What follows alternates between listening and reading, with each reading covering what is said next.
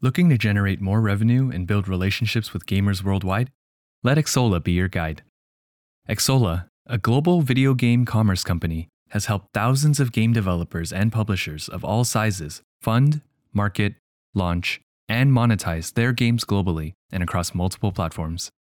To learn more, please visit xsolla dot pro slash AOIAAS.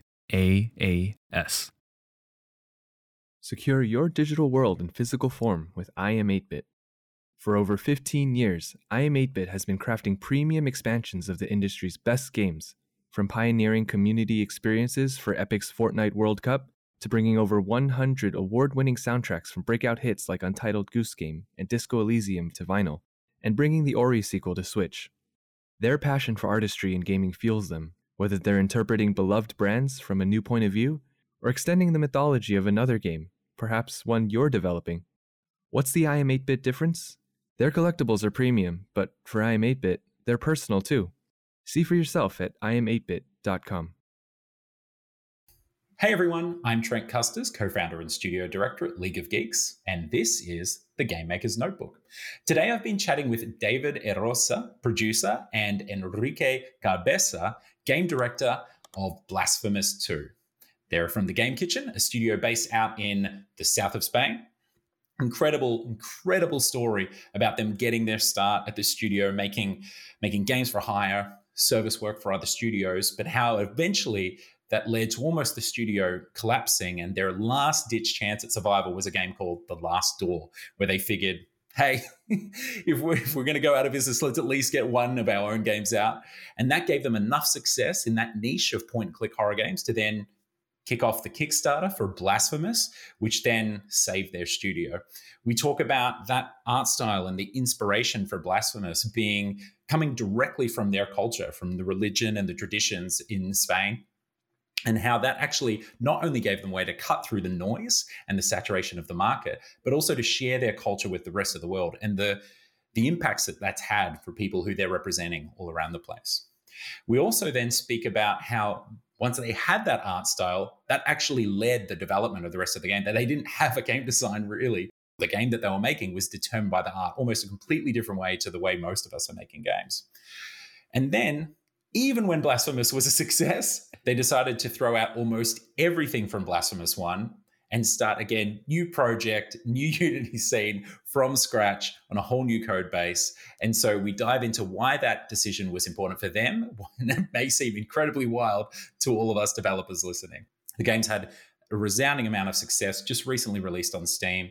These guys really threw their all into this interview, speaking from the heart. It's great to get the perspective of developers out in Spain who've had such success. I really hope you enjoy the episode.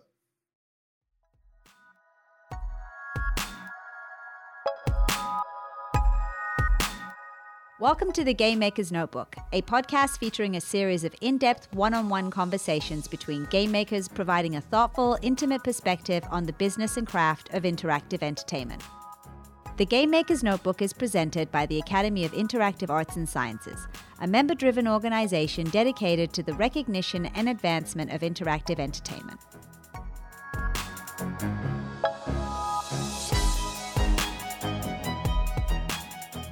Hello, David. Enrique, thank you for joining us today. Thank you for Hi, having Trent. us. Awesome. having us. Good morning. I, uh, I hear you've just both come off a, a holiday over there as well. So back back in the studio today, getting things done. Yeah, that's correct. We the whole team took a couple of weeks off after the release of the game and the patch. Um, we just got back today. Incredible. All right. Well, we're definitely going to dive into that because I, I love when we hear of teams doing that. In fact, there's another team that we're trying to interview for a podcast, but they've just taken a break off after releasing their game. So I'm absolutely supportive of it. It's such a great initiative. But we start this podcast uh, in the same place every time. And so I'd love to ask the two of you, and maybe we'll start with you, David. Uh, when was your first interaction with video games that you remember being meaningful to you? Like and you know sort of got you thinking about getting into games or you know having a connection with them?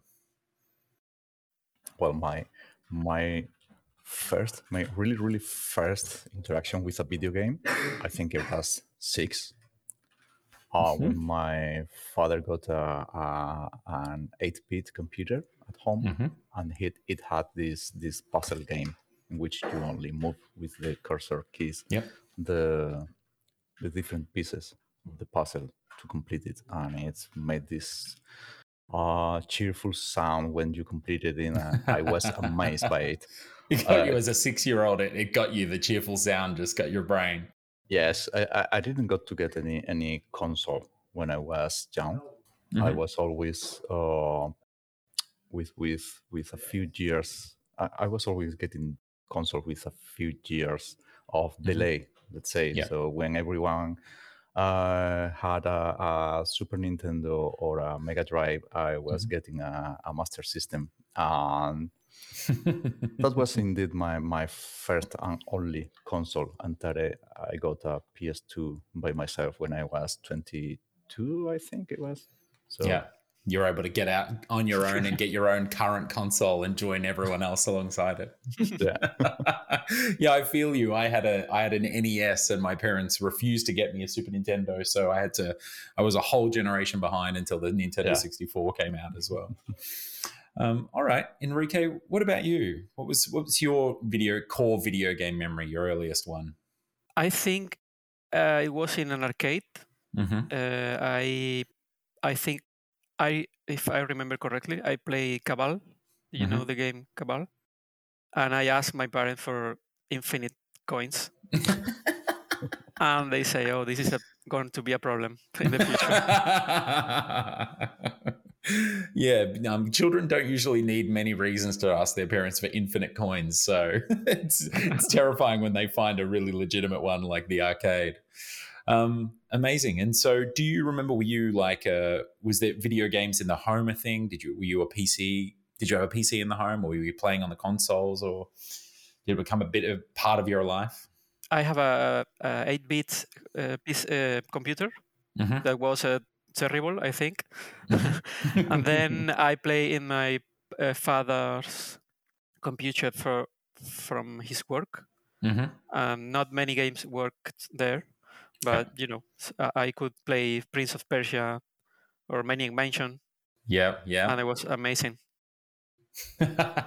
But yeah. I, I, I I was more a- more a, a PC gamer. Uh, uh, console consoles are were very expensive here, Mm. and the games were incredibly expensive for for mm, be for for we to, to, to buy that. yeah. So it was too much. Yeah, I was the same. My parents were like, I had to buy mine from like the local secondhand store. I had my like face pressed up against the glass, seeing what the new games that people had traded in were. My parents would never buy me like a full priced video game when I was a kid. So I, I totally, totally relate to that.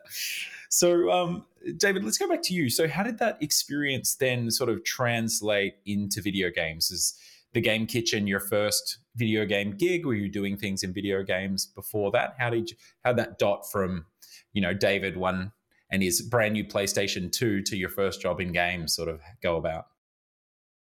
Well, it had, I think it was like 10 years after I Mm. got my PS2 until I Yeah. got to to uh, video games development because Mhm. I was uh, a programmer. I've been working as a programmer since I was 22, 23 years old, I think. Oh, wow. Uh, so I spent 10 years on a, a consultant Mhm. uh, company. Yeah, wow. Turns out that Enrique was working in there as well. Did you Um, know each other at the time you met? Was it a small No. enough? Co- no, just a, one of No, those big consultancy companies. It's in, it's a huge. It's one of the biggest companies here, here in the in the south of Spain. right. And Okay. Turns out that that uh, Mauricio, the CEO of the Game Kitchen, was in there as well. wow, amazing. Uh, Incredible. but there are a lot of people who came Yeah. out of that company. uh, yeah. by that Yeah. So I spent like ten years in there. Um, when I dropped out, I became a freelancer. At Mhm. first, doing uh, mobile phone uh, Mm-hmm. uh, applications for for, for Android. Mhm. Uh, but one day I saw something that triggered me the interest for developing video games, and that was uh, uh, Markus Persson Notch, Yeah. the creator from Minecraft, Mm-hmm. uh, programming during a game jam, uh, Ludum Dare, Yeah. a game from scratch Yeah. in Java, and I saw that, and I thought, well, he's he's a really good programmer. He's a, a 10x, as we say. um, and he did this during the weekend. Oh, okay, I cannot do that during the weekend, but maybe I can do something. Uh, yeah. Maybe in a week. a week, or, or, or in a month, or, or, a month, or, or two months. Or I don't know, whatever it takes. Something that seems cool, and that triggered my interest in in, in programming video games. So I Mhm. started installing Unity and playing with it. And well, one thing led to another. And here I am. Amazing. Incredible. And so, what about you, Enrique? Uh, Now, well, you know, David sort of given us one little spoiler. You obviously worked at this consultancy firm as well. But how did how did that kid playing Maniac Mansion end up finding his way into video games? I uh, remember being desperate to, to be able to create things, and I'm not a programmer or whatsoever. So I Mhm. use uh, these uh, editors to make Yep. things. And one of the the things were uh, small text horror adventures, Yeah. very basic stuff. Mhm. But I could could be able to to express, mm, you know, my, myself and, and be able to, to do something. Mhm. And also, I think I use uh, these uh, RPG makers, whatever things Yeah, to, to be yeah. able to, to control a character and interact with uh, with the screen and, and stuff.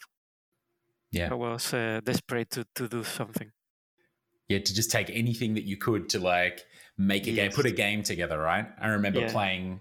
I, I again, I wasn't like I didn't play much PC games. I was like a console gamer, but the one thing that I did get um, is I I had Age of Empires on PC, and that had like a little map editor, and that was Oh, really yeah, the yeah, only yeah. glimpse as a kid that I got for you know creating these little scripted campaigns or maps. I just spent hours in it. I loved it.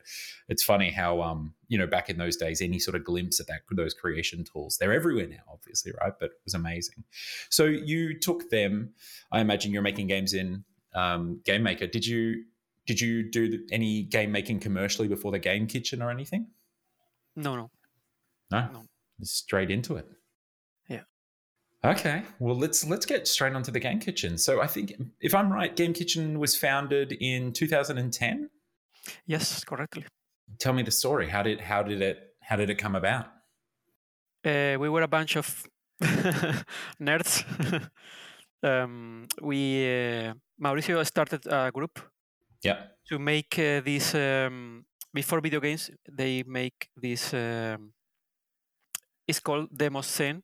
Mm-hmm. You know, it's like a uh, clip videos make with uh, software Mhm. uh, in real time. It's a kind of uh, non-interactive uh, visual uh, thing. It's Mhm. very difficult to, to, to explain. Yeah. And they started to to win awards Yeah. in Spain. So they thought, hey, le- let's do um, this in a in a in a whole new level. Mhm. Why don't we start make uh, video games? Yeah. and see what we can do. And you know that uh, group were very uh, mm, unstable. You know, Mhm. uh, a lot of people leave. A lot, a lot of people mm, came in. I was one of the the ones that came in, Mm-hmm. and we were learning. And we was we were trying to, to find out how to make uh, video games in the, in that time there were not many uh, engines you know there were many information about it Yeah. so we start from the very bottom Mm. and uh, we uh, started to win small awards until we won the the third prize in a microsoft international uh, game contest, Wow. Was that like the old XNA awards that used yes exactly the Yeah, dream incredible. play Yeah, yeah, yeah. we won the prize in 2009 Yep. and we uh, uh, thought about creating a company and uh, start making video games Mhm. uh, for for other people, you know, for uh, like- companies. no, Like work Yeah. for hire stuff. Yeah. So we yeah. started to ha- having a very low salary and very non non-interesting stuff yeah, it's hard to time. it's hard to keep the margins high, let alone pay yourselves on that on the service work sometimes, isn't it? Yeah, but, but we were very happy at that time. We were Yeah, very naive. awesome. We were very, I don't know, naive. I think that that's is Yeah. the the. but they were ha- happy times anyway. Yeah. So David, you were you're at the game kitchen around this time as well, I, I imagine. No, uh, no, I wasn't. I No? was by that time. I was a freelancer. I was Yeah, a okay. freelancer indeed Mhm. uh, since 2010 to Right. 2015, and by that time I I was teaching at a Mhm. school, game Mhm. development. I didn't join the game kitchen until 10 days before the release of Blasphemous 2. Oh wow. Okay. Yeah. There you go. So I always tell the same joke. I join for the glory, but not for the work. I love it because it's kind of like the opposite of the blasphemous too, like whole flagellant, you know, make your way through, just come along at the end. You But- came But with, with I- had a, a nice salary. Yeah. and not the, Uh, and I'm sorry. the, the one. I, I was one- waiting for the question. yeah. clever man, clever man. I, I already knew them uh, since I, I think I met them in 2014 yeah, during right. an event here in Barcelona called Game Yeah. Lab, in which I Yes. met Carlos Viola, the, Mhm. the the soundtrack composer, Yep. and Mateo, who is no longer here at the Game Kitchen. Mhm. Uh, and I knew them for The Last Door, which is the Mhm. game that you can see Yes, behind the tunic box. Yeah, that's right there. Which was your interactive, um, the Game Kitchen's interactive sort of like point and click horror pixel game, right? Yes. Yeah. Yes. Correct. Fantastic. So I already knew them. Um, I always said this is, well, this is me being. Uh, I always said that the only thing that I, would take me from teaching would be Yeah. to join joining the game kitchen. So sometime before the release of Blasphemous, uh, Mauricio came to talk to me, um, proposed me to to join the team, and I was really glad to join. Incredible. And so someone had obviously told them that you said that about leaving teaching. That you would join if they if they came and approached you. So you were saying, did you join just before the release of Blasphemous One or Blasphemous Two? Blasphemous one. Yeah, cool, amazing. Um, all right, so Enrique, let's go back to you for a second. Tell me about. Did you have a plan in place for sort of, um, you know, I've spoken to someone before on the podcast who is doing the the work for hire stuff, and he he described it as an escape velocity. You know, like how are we going to get that that big job or that opportunity to work on our own things? Did you have a plan set up? Did was there always the goal of making your own game? Um, were you trying to amass enough cash, or what was the plan? uh, in my heart, we I wanted to make uh, mm, my or our own thing, Mhm. but it was uh, very difficult to think of because Yeah. in those those moments we needed to to pay to pay the rent and Yeah. to learn and and it was uh, like out of the question to start a, a game and have the, the and take that risk because we thought we could uh, put the company at yeah at, at a very high risk Mm-hmm.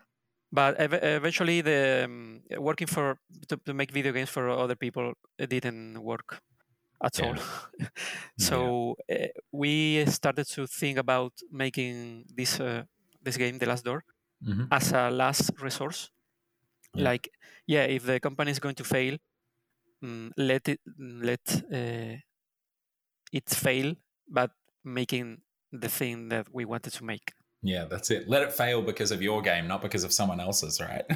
Yeah. so it's it was kind of it was very risky because uh, Mm. we didn't have uh, any the, the the team had to leave mm-hmm. eventually a, a, lot of people from the team because we didn't have a, as I said, a nice salary at all. Yep. We were struggling uh, a lot in those mm-hmm. times. So yeah. we we make the last door as a last uh, chance. Yep. And we um, decided to make the a very small thing, a very concealed thing, mm-hmm. Mm-hmm. Um, and make so, something that that um, uh, you know uh, make our passion to how you say to shine to to grow to grow to mm-hmm. as, as you you say you, you put in a, in a in a fireplace you put wood in there yeah you know? yeah exactly so to restart everything right to give you a new opportunity yeah mm-hmm. so we um, make this game was the the first uh, game that we the, we did with uh, as a company not mm-hmm. as a amateur uh, group yeah so and eventually this uh, game it was a you know an adventure game point and click so it's not uh, very mm, commercially uh, wise I yeah. know how you say, yeah. say that. yeah, commercially wise. commercially wise makes sense. Yeah, definitely you could say that. uh, but it was the minimum thing we can do with our, our passion. Yeah. In in so let's um let's because that sounds like such a you know I'm sure there are so many people out there probably folks listening right now who've been in that position either at a company or with their own studio, and so did you when you when you realize that okay we've only got so much money in the bank we've only got so much time left were there sort of were there layoffs and people having to leave ahead of even just getting a chance to make something because um, obviously that's a really hard environment to then go and be creative in as well you know once you're a bunch of your colleagues and have left? Or was it more so that there was the risk of losing everyone if you if you didn't take this chance? Um, we already lost mm, almost the whole group. We yeah. only were i think four people. Wow. And so how many were you before before then uh, not many more, maybe seven, nine. Yeah, so, right. But that's but when you're that small, that's half of your team. That's still that's still a lot. That's meaningful. And okay, we didn't so have uh, any sorry um, artists. Uh, we didn't have um, designers, so you had to, to um, become an artist and become an animator and become a designer and writer. Yeah. Yeah. And uh, with the help of the programmers, yeah. and the and the producer we could do something but we, we didn't have for for years we didn't have any salary. So wow. we have a very low salary and yeah. we uh, went to no salary at all for some time. Yeah. So the survivors were only four or five. Yeah. And some people that came in uh, and, and leave immediately. Yeah. Yeah. And we um, had the opportunity to work with a publisher because the, the game was a small success in a tiny niche yeah, of players. Yeah. So we have this thing that you say, oh, eh, we have a, mm, we have this um, the spark. Yeah, mm-hmm. we have the a path, mm-hmm. and what we didn't have any money in the bank at all. it was a very terrible time yeah. Um, and how long? How long did you work on? The, how long did these four or five people actually work on the last door to get it to get it out? Do you remember how long that was? Um, maybe two years or something. Wow. Uh, at the last door was making made by episodes. Yeah. So we okay. uh, released one episode, mm-hmm. and we uh, could um, sell not sell. It was like a like a crowdfunding episode. Yeah. A business model. Yeah, right. That didn't work very well, but it keep us to maybe to have one breakfast every day. Yeah. Just at least put some oxygen in the tank, right? Yeah. Yeah. Yeah. We, we our family helped us in these uh, crazy, crazy uh, times. Crazy times. Yeah. Right. Well, at least you, I'm sure you got the money now to pay them pay them back. so let's um okay, so you go from the last door. It's not it's not com- really commercially successful, um, only in a small niche. But you get a publisher on board. You're even then you're sort of as you're saying your your model, your commercialization model for the game is then also maybe not commercially wise or too successful.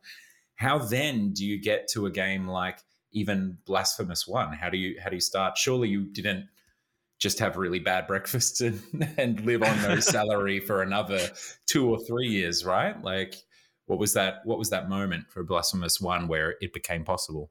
We were three. and then we were three. Right. So yeah, you'd lost another 25% of Yeah. the team. Yeah.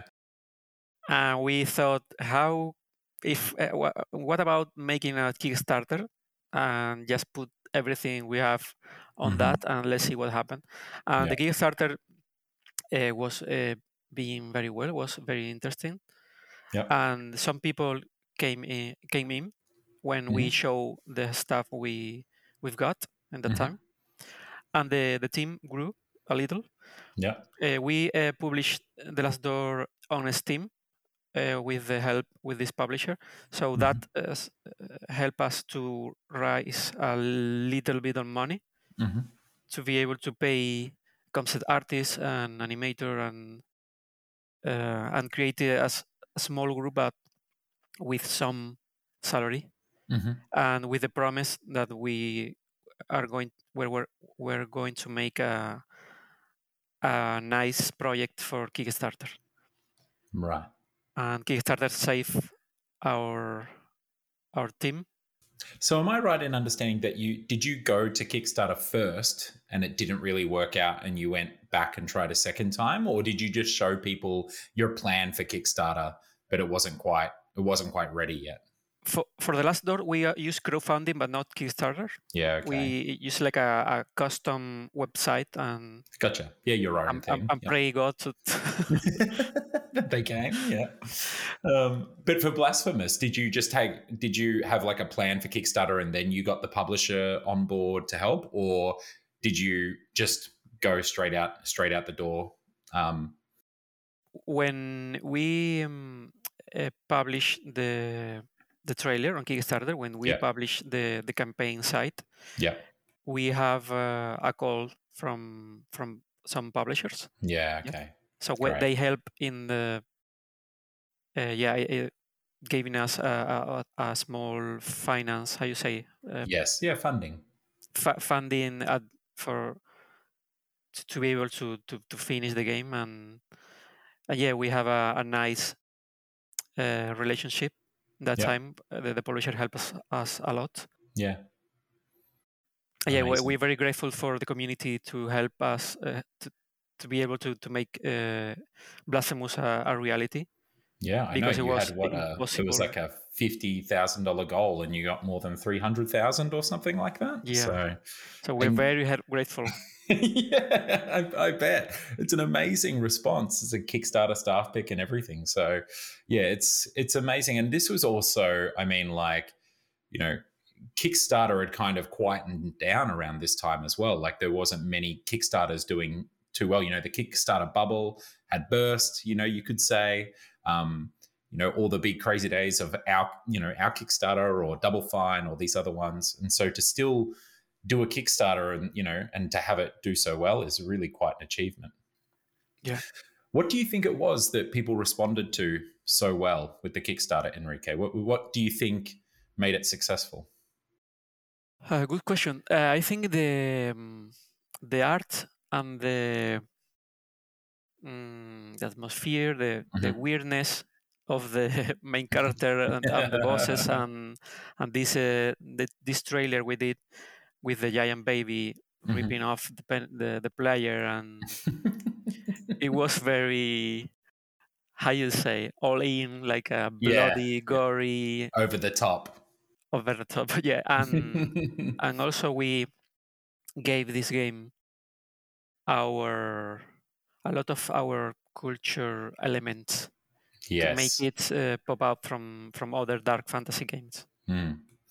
So, very Um, important for me- question for you, David. Did you back the Kickstarter? I did. I did. good, good. not not not only because not only because well we were already friends, and I Yeah. knew them, and I, I knew that they were going to to to be making this this game. But also, as Enrique said, it was so shocking um, Mm. seeing this trailer, which portrays all these elements from our culture and Yeah. our city. uh, A lot of uh, references that you could instantly recognize as someone who lives here in Spain Yeah. or, or And in Seville.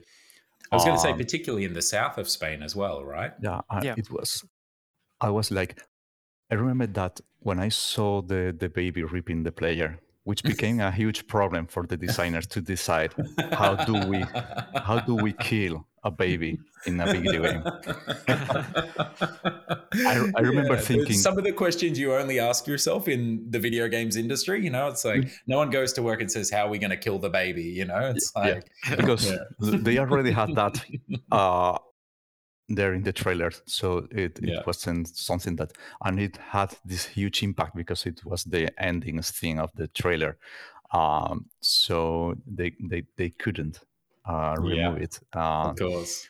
I was I was truly amazed by the idea, by the by the game itself, by the the the, the um, how do you say this?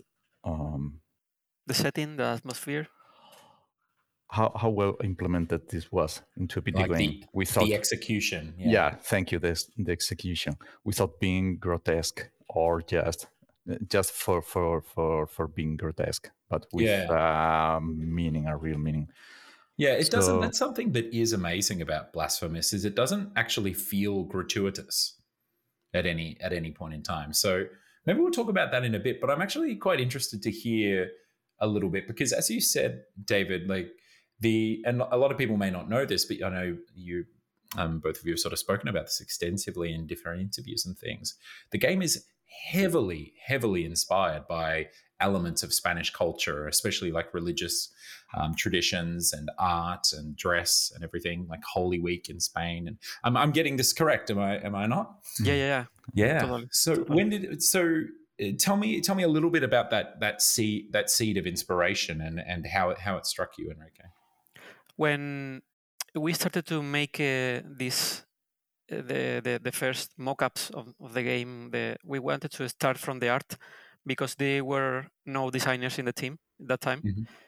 um, so i had to to learn how to make pixel art from the last door that was very different.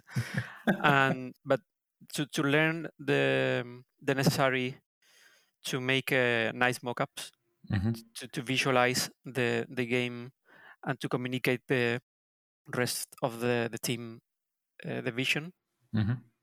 and when i was making these uh, mock-ups i realized that i were being uh, using a lot of cliches uh, because it was the, the first thing that came in- came in my mind Yep. so how a very small team could, or a- or a very very small project could pop up from the thousand a million Yeah. games that How do you is- uh, stand out when everything's so Exactly. saturated, right?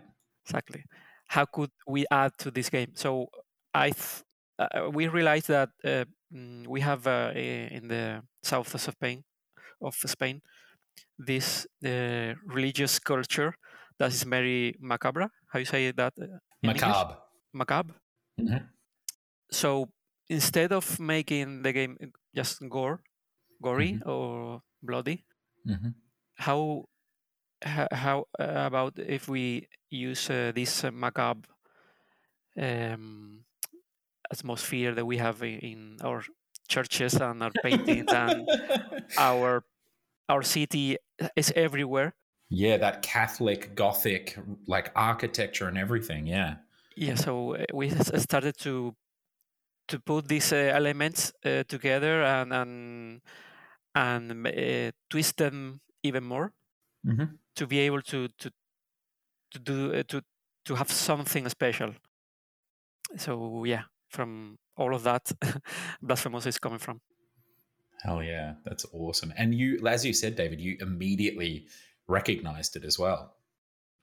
Yeah, absolutely. Um, I uh, also because, well, I I already had an idea about what the game was going to be about because Mm. Mauricio pitched me the game in one of the events, and I remember that he he told me, "Hey, do you know how these uh, Japanese games, which are really really uh, amazing for us because they tell us about the culture, the Japanese culture, and we are so amazed yeah. by them. Uh, we want to do kind of the same, but Yeah. with the Spanish culture, so people around the world can get interested in our culture and the different aspects uh, of of these elements. Um, we will try to put those in a game, Yeah. so so so people can get curious about those things and wonder uh, about the the places and the monuments and the stories Mm. that we talk about in the game. And it turned to work really well because people Yeah. are always discovering things that we uh, tell about through the game, and it's a, a, really nice thing to, to to see people investigating, people wondering about the different elements that they see in the game. Yeah, it's absolutely incredible, and I think you know that that cut through and that ability to stand out as well that you were talking about, Enrique, is just it's it's really there in blasphemous, but going so specifically into like not only just like Spanish culture, but like specifically like Catholic south of Spain, like you know, so like you say, Seville almost, you know, entirely is is pretty pretty amazing at how just how different. So because. Re- video games, you know, religious iconography is not new to video games. You know, it's almost been done to death around the place. But in Blasphemous, it really is, really is quite unique, you know, in regards to the visuals and the setting and everything. David, do you, like you said, you, you've, um, you've noticed that how people in various different cultures are learning about Spain's culture, but how about your Spanish friends, like people in Spain and your fans in, particularly the south of Spain, where a lot of these, you know, um, traditions and everything are still practiced today, like Holy Week. Have you seen a big reaction from your Spanish fans? Well, absolutely. I think uh, Spain, as well Mhm. as in uh, South South America, yeah, are the are the players that recognize most of the elements. Yes. Um, with the Blasphemous 2 trailer, there was this moment in which, for a couple of seconds, uh, Mhm. a cathedral is shown Mhm. in the background of one of the cats, and people started s- screaming, writing in, in uppercase on the chat. Oh, that's Cadiz. That's Cadiz Cathedral. I live in there. I Oh, recognize wow. that. Hey, do you remember that we took a photo in there and posting the photos in front of the cathedral? So there are- Yeah. Okay. Um, so there are people in, people in here, of course, recognize uh, the different elements in the game. Um, it, it, it, it kind of make it more, um, how do you say this? Uh, people, people is more willing to share the game if they recognize something. Yeah. Uh, yeah, yeah. if they see a part of themselves in it, it may be their gender, it may be their degree of ability or disability, but another way is their culture and even like things from their home. There's a show, Absolutely. there's a show based in Melbourne that's on Netflix. I'm not even sure if they show it in other places around the world. But it's called, um, I think it's called Love Me, and it's just like a drama, you know, like this woman and her family and stuff. But it's not the greatest show in the world because it's based in Melbourne. Like my partner and I, we, love it. It's so good. Like you're like, oh wow, look at that. Or you know, we live in such a beautiful city, don't we? It's really good. And it's like totally just got me because it's based in Melbourne. It is. It does create this connection, this unique connection. It's interesting to hear you talking about people even sharing sharing the game more because of it. It's it's absolutely astounding. And also to that note, is it both Blasphemous One and Blasphemous Two that are also um, in like Castilian Spanish? Did you you got them rec- voice recorded in in both? Am I right? Yes. Yeah, Yeah. amazing, For- incredible, With, and uh, that would have had a huge impact too, I imagine. with an uh, old Dutch, you know, like a sometimes Carter speak in a older way, Oh right, wow. uh, with a very uh, wo- some some words that are um, not used, uh, no Yeah, longer no, it's like no a- longer like a- in at use. yeah. use. Yeah, like a forgotten dialect of Spanish. Yes. Amazing, incredible. And I think we, I should I should play. I, I, can't believe I haven't played the game with that turned on. It's like when Ghost of Tsushima, you know, was released with Japanese as one of the languages. I think I'm going to go into the settings and um turn it on when I get off the, get off the call. It's awesome. Also, we try to represent uh, very different accents from not only right. Spain but uh, also from from uh, we have uh, we can already say that uh, because it's mm-hmm. public already. But We have uh, people from from Mexico, yeah, right, dubbing some of the characters. Uh, yes, because we love uh, the community in there, and they were really eager to have more. Dif- he yeah. is the the voice actor of uh, Homer Simpson in Latin America. yeah, yeah, I can see, I can see our producer in chat here as well is is, is happy that we're representing Mexico too. Yeah, it's awesome. It's so so good. Um, just getting that represent, and of course, again from an like a like you've picked this region that isn't typically like typically represented in these ways. So absolutely awesome.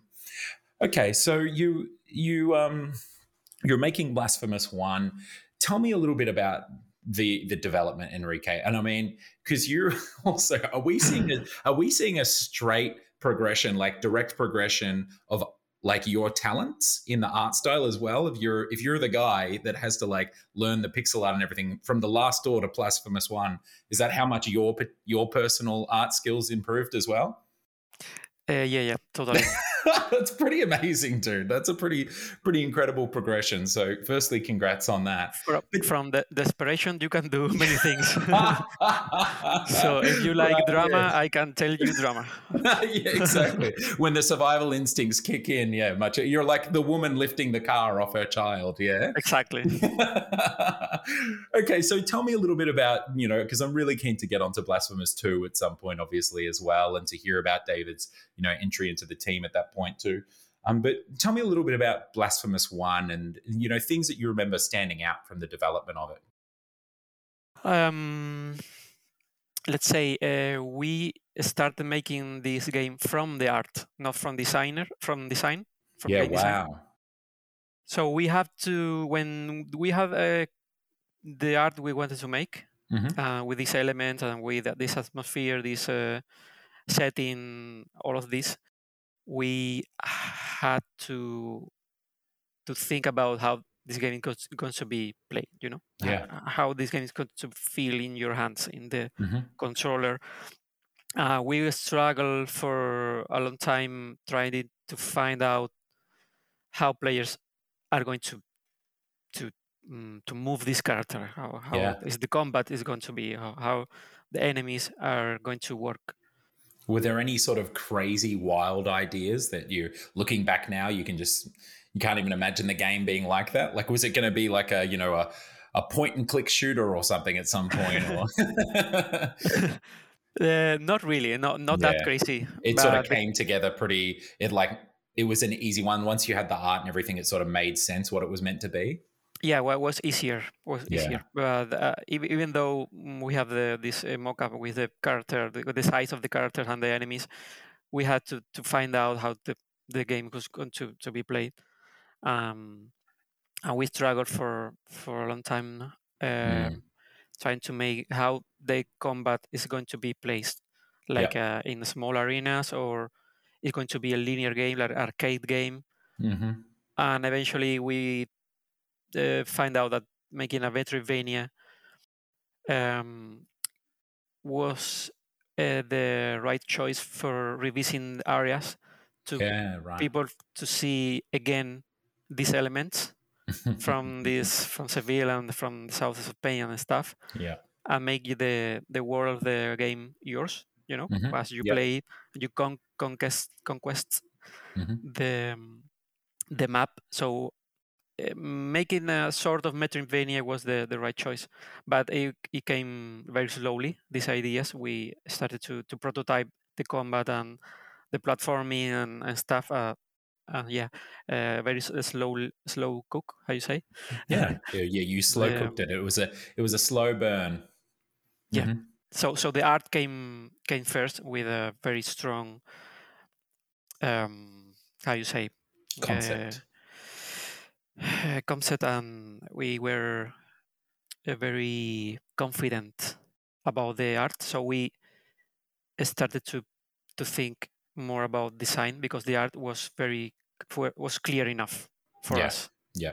You're like problem solved for now. Yeah, exactly. Yeah, we've got enough figured out. Let's move our attention to design. Yes. Yeah. Yeah. And so was that just I imagine on such a small team you work so cooperatively naturally anyway. So you say that you're you're the designer on Blasphemous, but did you have anyone helping out in a big way? Was it kind of a team effort or were you sort of like other people were busy getting other parts of the game going, you were sort of locked in a room? Yeah, as we were, were a very small team in that moment. We uh, every team member uh, had to make all the all the thing that they they can. So yeah, as I was, I was uh, the writer and the art director and stuff. Mm-hmm. I had mm, had the help of uh, the the first designers that came in the studio. That was uh, Enrique Colinet was Mm-hmm. the first design proper designer we had right, okay. in, in that moment. So so I could uh, work with him a lot. Fantastic. And he's a, a, more experienced level designer. Mhm. So together we find out uh, a lot of the the stuff, and also we have the help of one of the programmer, Mhm. Paco, that uh, is very uh, how you say skill skillful. Uh, Yeah, how you say very skilled. in the, in uh, s- different things. Yeah, a bit of a, like aspects. a generalist. Yeah.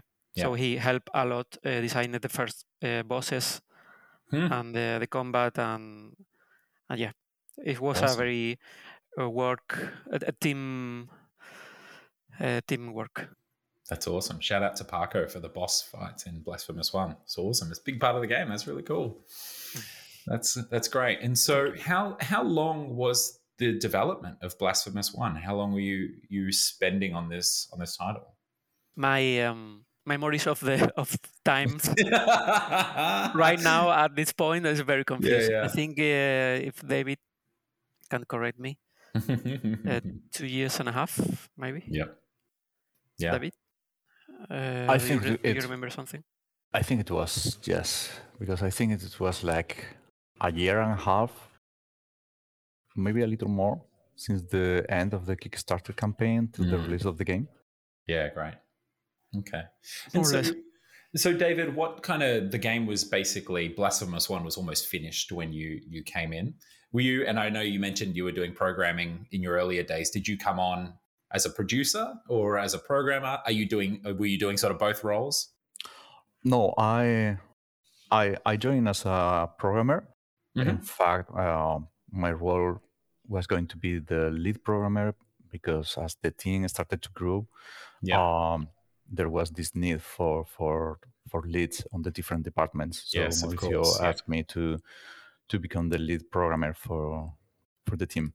Yeah. Uh, And how big was the team at this point in time when you when I- you joined?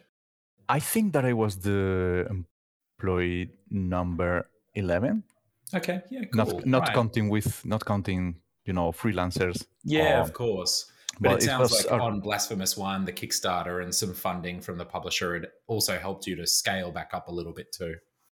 Uh, a little bit. I, Yeah. Yes, I can't tell you the exact details of Of course. you know the numbers, uh, Mhm.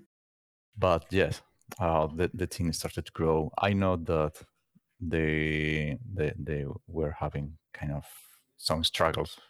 Yeah. Know, some- Yeah. Yeah. it's, it's video games. It's bound it's bound to happen. You've been in Yeah. survival mode for so long already. So Yes. tell me your impression of the game when you came in. So obviously you've seen it from the outside, David, but then coming in and seeing the game and everything and what you're, you know, sort of so close to launch. Um, what what were your impressions?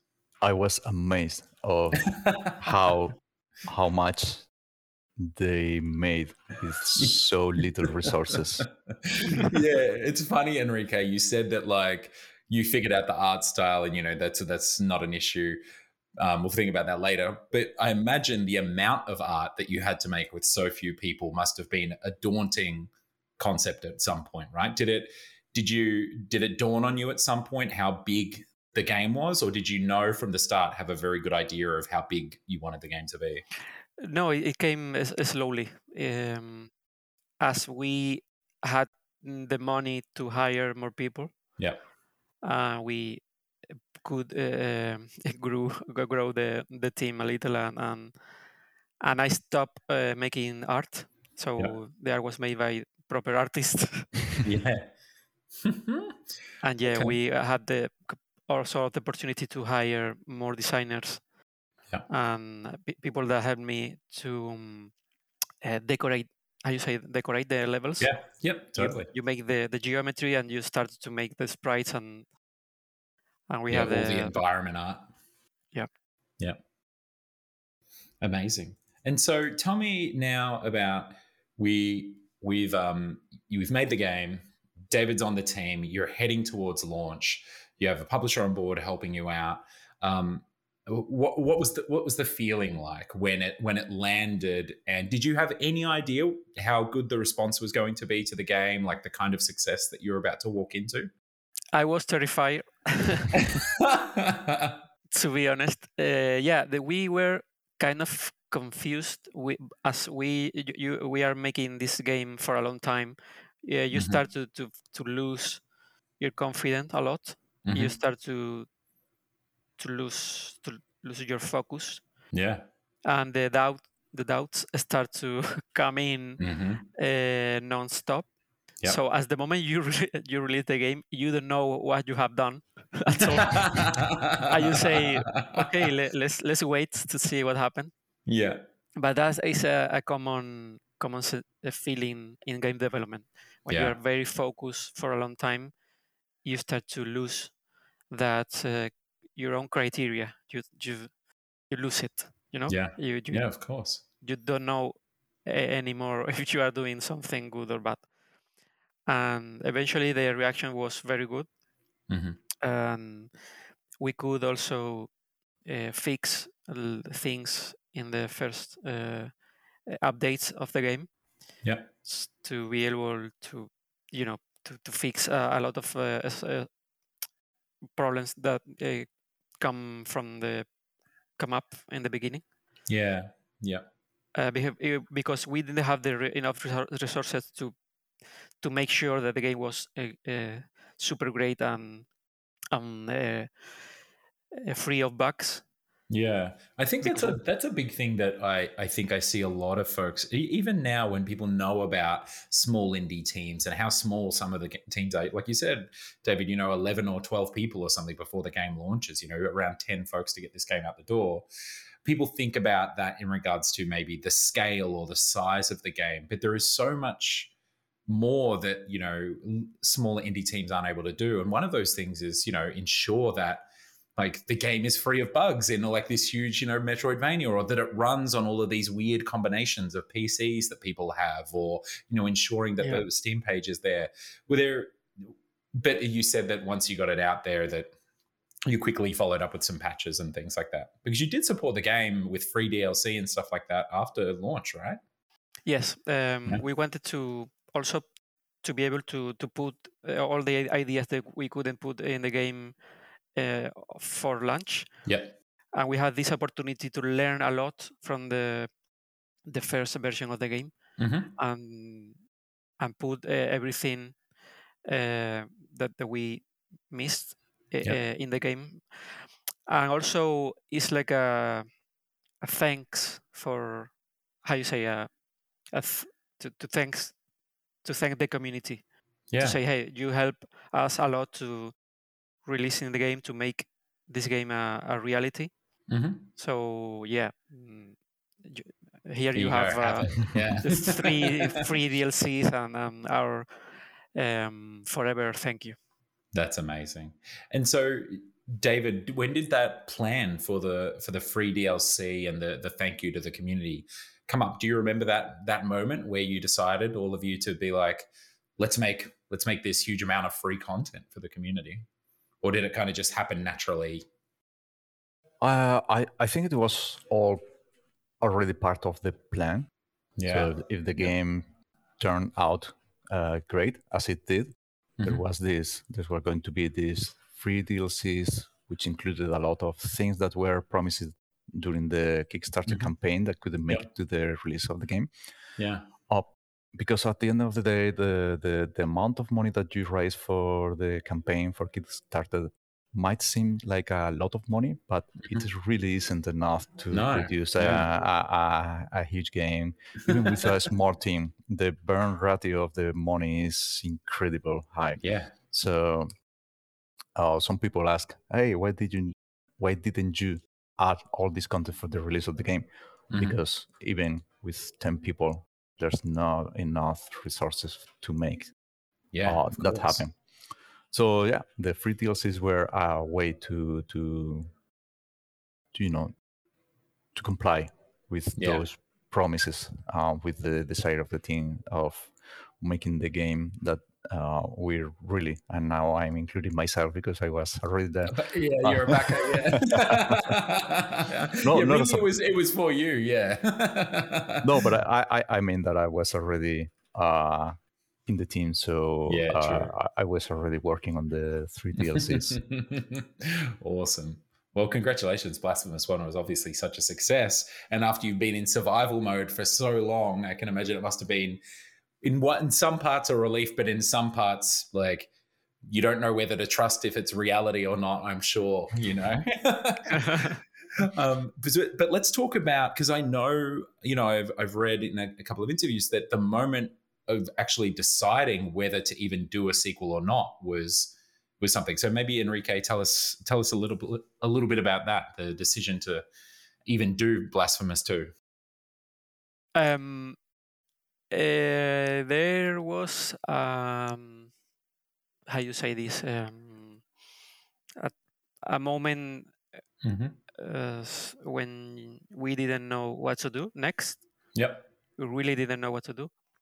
Uh, a sequel apparently was a nice idea, but after you release the game, you have uh, this part of you that w- wants to make a sequel Mhm. because you have learned a lot and you know uh, the next step, how the next step could be. Mhm. But also, uh, the team uh, has been working for a long time in this IP, so you, uh, the, the the team don't know yet what to do. Mhm. Uh, but we have this uh, opportunity f- mm, that came from the came from the publisher. That Mhm. hey, we have uh, this IP. Uh, you have to to do, to do this again. Uh, this IP is, is going to work a lot. Yeah. Um, le- le- let's uh, back to work. Uh, let's do it together. Um, the publisher gave us uh, the last how you say the push Push. Yeah. in Yeah. uh, also emotionally and psychologically, you know. yeah. Right. And we also have a lot of things that uh, elements f- also from the, this uh, south of Spain and, and this idea for bosses and a lot of ideas were in you know in the air in, in our minds Mhm.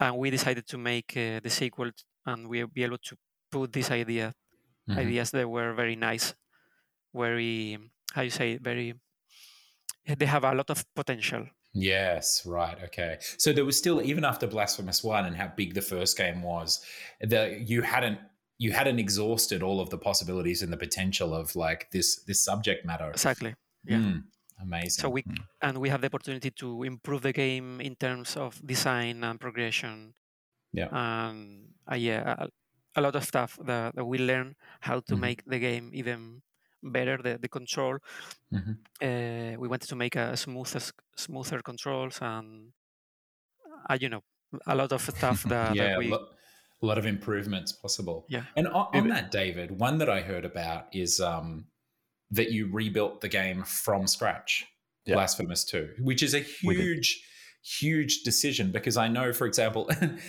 and and amazing that your publisher wasn't terrified hearing that, or they might have been, right? Because um, I know that obviously first sequels, you know, the, the follow up to a successful game, one of the main reasons why you do them is because you've already done all the work or whatever. So talk me a little bit through the decision to make to do such a huge undertaking of rebuilding the game from scratch, all of the code and everything. Well, at the end, Uh, it all comes from the from the fact that the game was made with a really tight budget, both Yeah. uh, economically and with the amount of people who could work on the game. So Mhm. even um, the game Blasphemous One is a great game, and it got even better with the DLCs. Uh, Yeah. But this decision was made even before the release of DLC two and three, uh, because Wow. the decision of mm, working on this sequel Mhm. uh, was around the time of the release of the first DLC, if I remember correctly, Enrique. This was in March. I can't remember when Hmm. was the release of DLC one. No, my, my memories are are Blurry. totally Yeah. That's okay. But it was Yeah. generally around that time. So you hadn't even Yeah. finished on Blasphemous 1 in No, support and you already in made the decision. In yeah. fact, one of the things that we discussed, uh, because Enrique didn't mention, but we had a really long meeting at the old office about, hey, do we want to make this sequel? Because the publisher proposed this, but we have to make this decision as the team, as a team. Mhm. Yeah. Um, one of the things that we had to take into account was the, hey, we still need to release DLC two and three. Yeah. Um, Oh, these are the dates that we can uh, work with. And two months later, there was oh, Paco, the the yeah, yeah, yeah. the programmer. He Yeah. went to Unity, create new project, Blasphemous 2. I did Why? tell me Blasphemous too, yeah. Yeah. Why? But, uh, because, as I said, um, there were many, many things that we knew could be improved um, in the in the game, not only as a, a, a, a game, but as a software project. I mean, Yeah. it was course. barely. Uh, it would be really hard to, nearly impossible, not impossible, but really hard to implement some of the things that we did with Blasphemous 2. Uh, for example, the three weapons or the different kind of prayers. Um, that would have been a kind of a nightmare to implement Yeah. with the with the uh, the code base from Blasphemous Yeah. One. Mhm. So we had this talk. It wasn't really long. It was more like a, a quick decision. Hey, do you agree that this would be a, a good idea? Yeah, I totally agree. Yeah. So it sounded like it was it was a pretty obvious thing to do. It sounded like the amount of tech debt you were Yeah. carrying forward because you had to just, you know, like you say, with so few people, rush through getting Blasphemous One, you know, sort of to the to the finish line to some degree. Like that, it was almost going to be impossible, as you say, to remake, you know, Yeah. make a signal uh, sequel on that code base. Wow. And Enrique, did it make your life easier? Yes. This is, Okay. th- th- Thank God. this is something that we say. Sorry, Enrique. This is something that we say, but this is kind of uh, uh, uh, a disclaimer. Uh, we don't recommend doing this. Yeah. Classic. I love it. It's like, home. look, it worked out well for us and everything, but we don't Yeah. recommend other people do it. So tell It's- us, it's that's really- interesting it's in really ris- hindsight. Yeah, it's really risky. Yeah. uh, because re- you already have a project that works, and you could you could perfectly, you know, Yeah. uh, swap assets and keep on working on the same code base and Mhm. and try to to to make the sequel. But the amount of changes that we wanted, uh, design wise, Yeah. uh, Necessitated it. Yeah. yes, it it really Yeah. did. So, Mm. but so you feel you were in so it's i think it's really good for our, our developer friends to hear this especially some of the you know the smaller more indie ones is like the only reason why you're sort of you felt um that it was a good call for you at the game kitchen and for blasphemous 2 is because of the unique situation that you were in and Yeah. needing to and so talking about those design decisions another thing that i've i've uh, you know i've seen spoken about uh, enrique is that this one was more about getting back to like a pure Metroidvania as well. Am I am I right in saying that? So so what? Because I've heard that you say that term. So what, what does that mean to you? What did, what did that mean? Thinking about Blasphemous One and making number two more more pure to those Metroidvanias that we all know and love. Uh, yeah, Blasphemous One mm, was not a pure Metroidvania. Mm, it was more like a mix of genres, kind Yeah, of a Metroidvania, optional uh, abilities for the player to reach other areas and stuff. Um, some people call it a Souls-like game, Yeah. but other people call it a Metroidvania. So mm, the community itself decided that this game was a Metroidvania, even though it's not pure, but they put Yeah. that in that genre. And we uh, like the idea to make uh, this time uh, more pure Metroidvania as a as a challenge for us. Yeah. It's like uh, we uh, wanted to to make that this time around Mhm. uh, instead of uh, these uh, mix genres and stuff. Um, I think uh, yeah, the whole team wanted to make uh, this game uh, this time a more pure stuff. Um, it's like a feels right in that moment. Yeah. Yeah. And it seemed like the community really enjoyed that element of it because it does have, like, you know, I can see the Souls like, you know, sort of reference. It does have some of those elements, but it's, you know, it, it is very much very strong in the Metroidvania sense, like even, you know, even number one. And so if thinking about those Metroidvania elements, something else that I've heard you talk about is the controls of the game too, and you know, tightening those up. Give us, I think it's always fun when someone goes deep on like a specific thing that they worked for a lot of time on. I remember I spoke to uh, Ben Brode, you know, on Marvel Snap about how the hand feels of the hand of cards. What was something that you that you and maybe a colleague worked for a huge amount of time on to just get to feel right? Do you remember? Does anything come to mind in Blasphemous Two? Uh, yeah, uh, as Blasphemous, Blasphemous One was our first platformer, there was Mm. of stuff that we didn't knew that we have had to, to fix and, and had to design. Mhm. Um, we work uh, using our intuition and Yeah. our Yeah, of own course. experience. uh, But uh, yeah, the community uh, said several times that the controls were not as tight as they wanted to to be. Mhm. So we uh, fix a lot of, of these issues for in the DLCs, but we learn uh, a lot uh, on this matter, and we started to analyze uh, uh, many of their games and find out how we could improve our own uh, player controller and Mhm. Mm, and we find out a lot of uh, little things uh, that really we didn't know that, we, that those exist. exist. like little video game development conventions or things like hacks to help you out, right? For Yeah. example, if you uh, push the dash button Yeah. and you are uh, the the um, enough height to feel that the player has reached that platform, Yeah. but technically the player is uh, in the engine is a little bit uh, down. Yeah. So the Yeah. And Just technically- isn't quite making it technically, Yep. right? Yeah. yeah, but if when you're playing, you feel that uncomfortable. So yes. Right. Okay. you have to to break that rule Yep. And let's just make the, pl- player to reach the platform and and Yeah. let's they to, to have fun and, and forget about the jump. So Yeah. a, a lot of uh, things uh, here and there about also about combat where you are fighting but an enemy is going to hit you and you want to press the the parry button to Mhm. protect yourself but the the animation of the of your attack have not finished yet Mhm. and you press that button and the player does don't react and you take the hit and it's very frustrating frustrating so uh, you have to know have to break the animation the attack animation Mhm. and be able to to trigger the parry animation and yet to make it feel more comfortable in general in a lot of aspects. And yeah, our programmer Paco was very into that uh, during the whole development. So he's in charge of of this. Uh, All the uh, little smoother- hacks.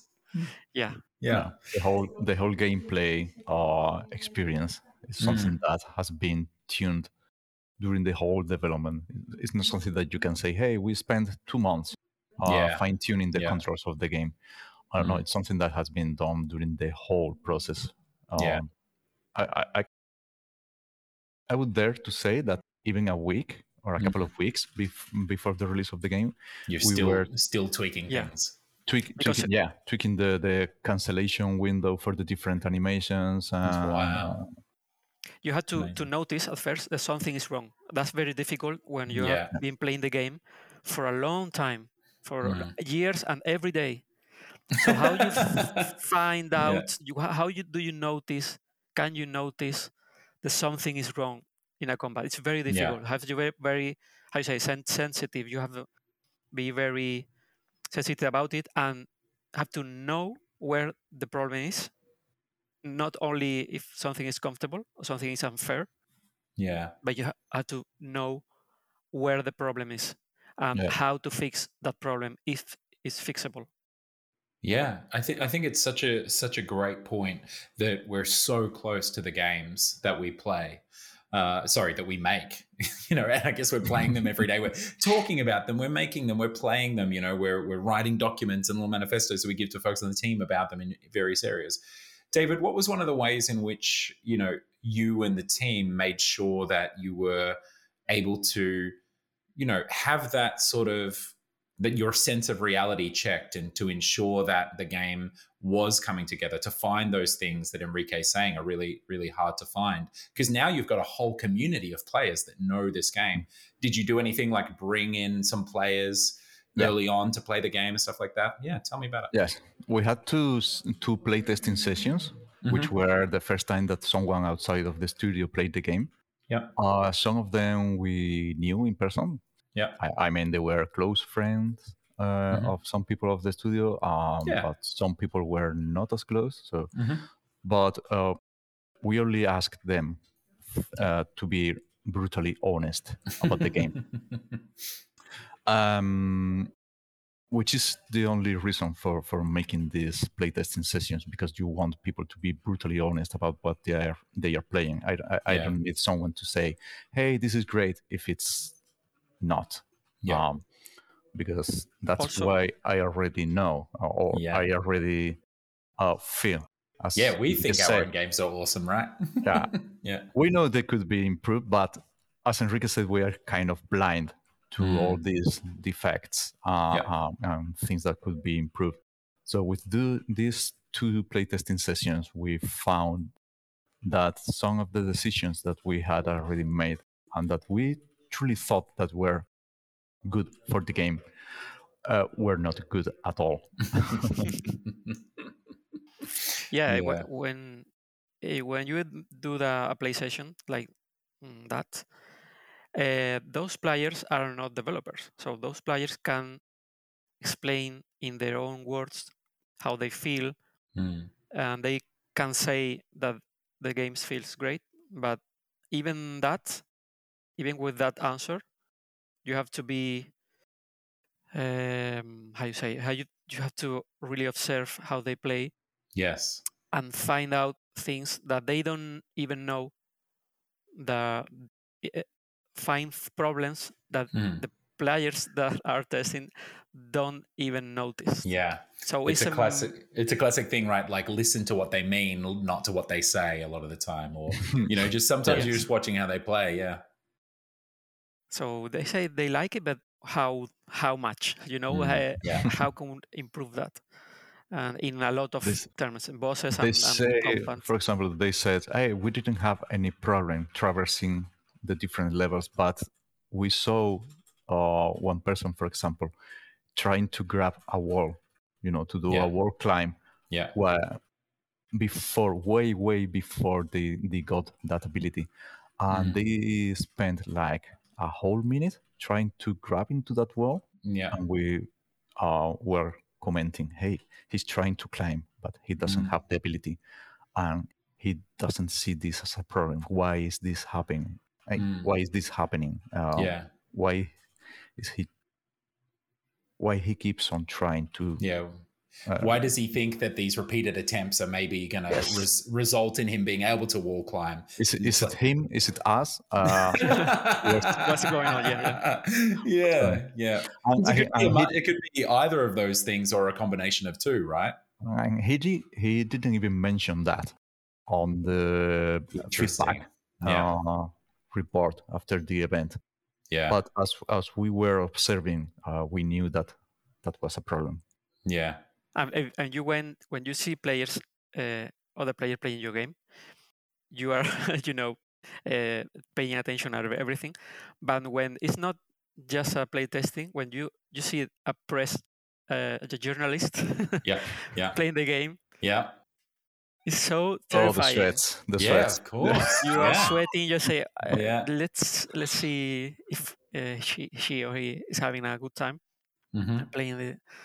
And you, you pay attention to every move they make. Well, yeah, when there's the press, it's very terrifying.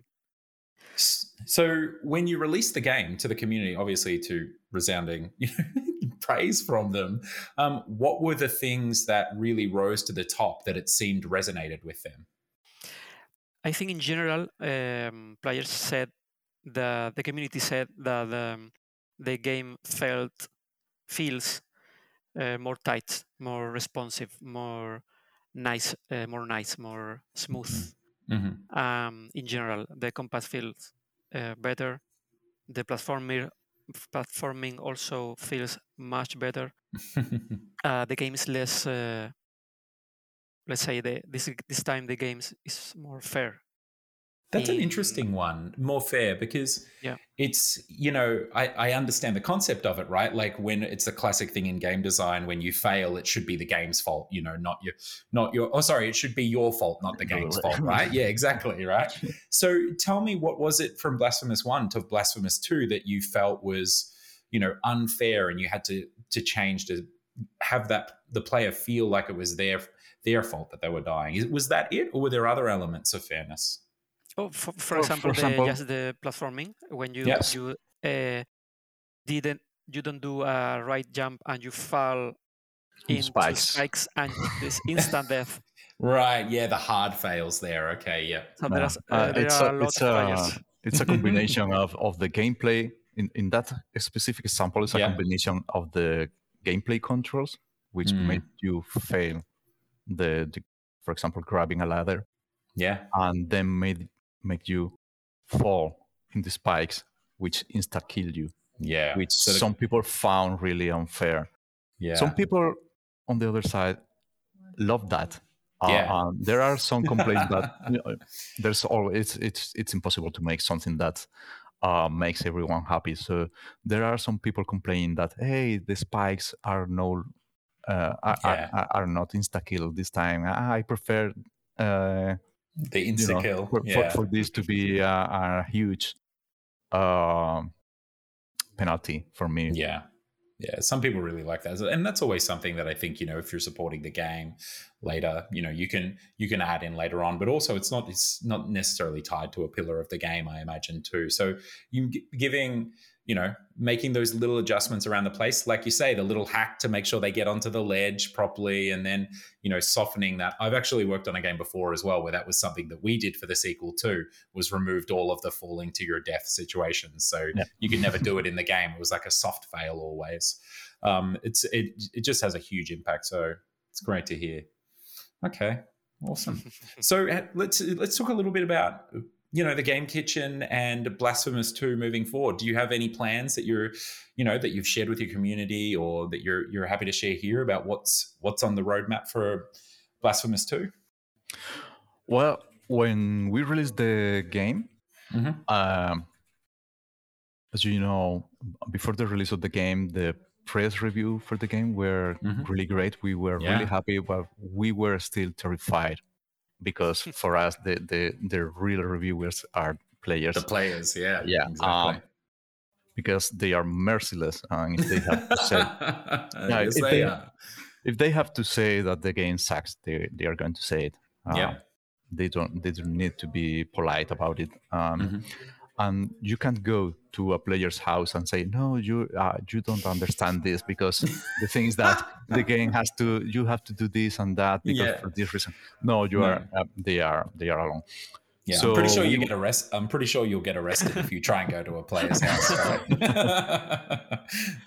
so we, we were really really uh, eager to see the reaction of players and we Mm. saw um, that a few of the complaints that they had were related to the controls of the game and the uh, maybe some people don't like the style of the cutscenes Mhm. or or they felt that some aspects of the combat were not as tight as they Mhm. would expect um, Mhm. So we work on the first patch of the game, which was Yeah. released like two weeks ago, just before we Yeah, got great. our days off.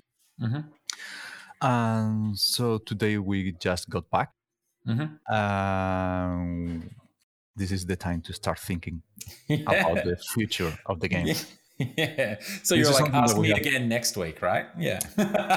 Kind of, yeah. yeah. Amazing. And so Enrique, for you, I mean, you you know, you spent your time in the last door, obviously very sort of horror driven game. Um, you've now done Blasphemous One and Blasphemous Two. Are you, are you excited to keep, you know, working in this sort of this space, whether it be blasphemous or horror, or you know, this, or are you, are we going to see like a, a cute gardening sim out of you or something next? Is it we're going to get Enrique's cozy game? I'm open to new stuff, but yeah, I think I mm, are very comfortable with the horror and, and this uh, gory, gory thing. Uh, uh, I'm very narrative driven yeah. things, and, and yeah, that's a style I feel comfortable with. Mhm. And when you feel at home, uh, your your passion can uh, goes through you easily, you know. yeah. Yeah. So yeah. Well, I remember at the start, I think I don't even know if we were recording yet. I asked you what kind of books you were reading on your on your holidays, and you said horror. So it checks out, and I'm sure you've got millions of players now that would be happy to hear that as well. So I think we might wrap it up here. Congratulations to the two of you and the rest of the Game Kitchen on your resounding success, not only with Blasphemous One, but then doing the, you know, what is often the impossible, following up with number two and improving upon the incredible work that you already did with Blasphemous One. Um, and also for escaping the jaws of death, like there at the start, you know, and being in survival mode for so long, Enrique. I'm really glad to Oh, hear yeah. that you had a, that you had a hol- holiday, you know. yeah, yeah, yeah. Thank you. All right. Well, I won't take any more of your time. Have a wonderful day, gentlemen, and thanks for joining us. Thank, Thank, you, Trent. Likewise.